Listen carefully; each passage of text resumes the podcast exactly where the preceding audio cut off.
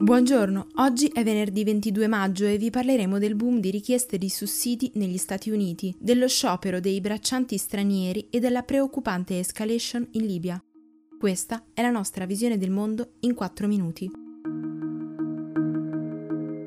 Negli Stati Uniti altri 2,4 milioni di cittadini hanno presentato domanda per il sussidio di disoccupazione nonostante il paese abbia già allentato le misure restrittive. Le ultime cifre del Dipartimento del Lavoro indicano che circa 39 milioni di persone hanno perso l'occupazione in nove settimane. La situazione economica e sociale continua quindi a essere molto preoccupante, così come il numero di vittime giornaliere legate al virus, che nelle ultime 24 ore sono state più di 1500. Intanto, secondo un modello realizzato dalla Columbia University, se il governo statunitense avesse deciso di iniziare il lockdown a partire dal 1 marzo anziché dal 15, si sarebbero salvate almeno 54.000 vite. In Italia l'informativa del Presidente del Consiglio Giuseppe Conte alla Camera è stata sospesa a causa delle ripetute proteste dell'opposizione. Il deputato del Movimento 5 Stelle Riccardo Ricciardi durante il suo intervento ha duramente attaccato la sanità lombarda provocando la reazione del centrodestra. È uscito nel frattempo il dato sulle ore di cassa integrazione autorizzate dall'INPS ad aprile, 835,2 milioni, considerando solo quelle legate all'emergenza sanitaria, un numero che si avvicina a quello di un intero anno di crisi economica.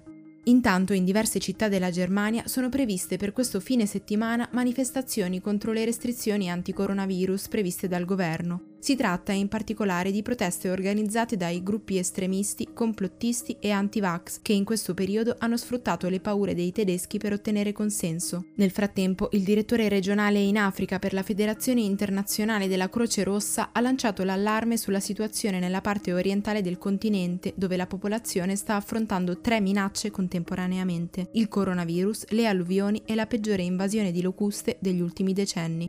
Una situazione umanitaria particolarmente complessa che potrebbe portare la regione ad avere preoccupanti livelli di insicurezza alimentare. Infine, nel principale centro di trattamento della Covid-19 nel sud dello Yemen, in due settimane sono stati registrati quasi 70 decessi per il virus, più del doppio rispetto al bilancio fornito dalle autorità. Secondo Medici Senza Frontiere si tratta solo della punta di un iceberg perché nelle città, già devastate dalla guerra, è in corso una catastrofe molto più grande.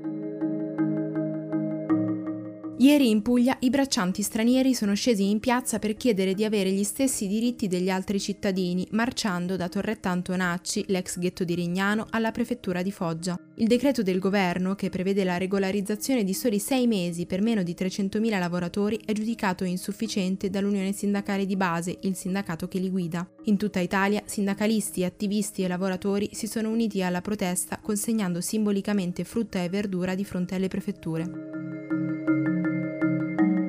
Ieri l'esercito libico è entrato nel centro di Al-Sabaa, una cittadina a 100 km a sud di Tripoli, dopo uno scontro con le milizie del generale Khalifa Haftar. Lo ha riportato nel pomeriggio l'agenzia turca Anadolu, dopo che nelle ore precedenti il ministro dell'interno libico, Fatih Bashaga, aveva riferito a Bloomberg dell'arrivo nel paese di almeno 8 jet russi provenienti dalla Siria. Il capo dell'esercito di Haftar ha dichiarato che il generale è pronto a mettere in campo la più grossa campagna aerea nella storia della Libia non si è fatta attendere la risposta della Turchia, che ha minacciato gravi conseguenze in caso di attacchi delle milizie, sostenute appunto anche dai russi, contro le proprie truppe. A gennaio Ankara e Mosca erano quasi riuscite a raggiungere un accordo per il cessate il fuoco, ma Haftar si era tirato indietro all'ultimo minuto.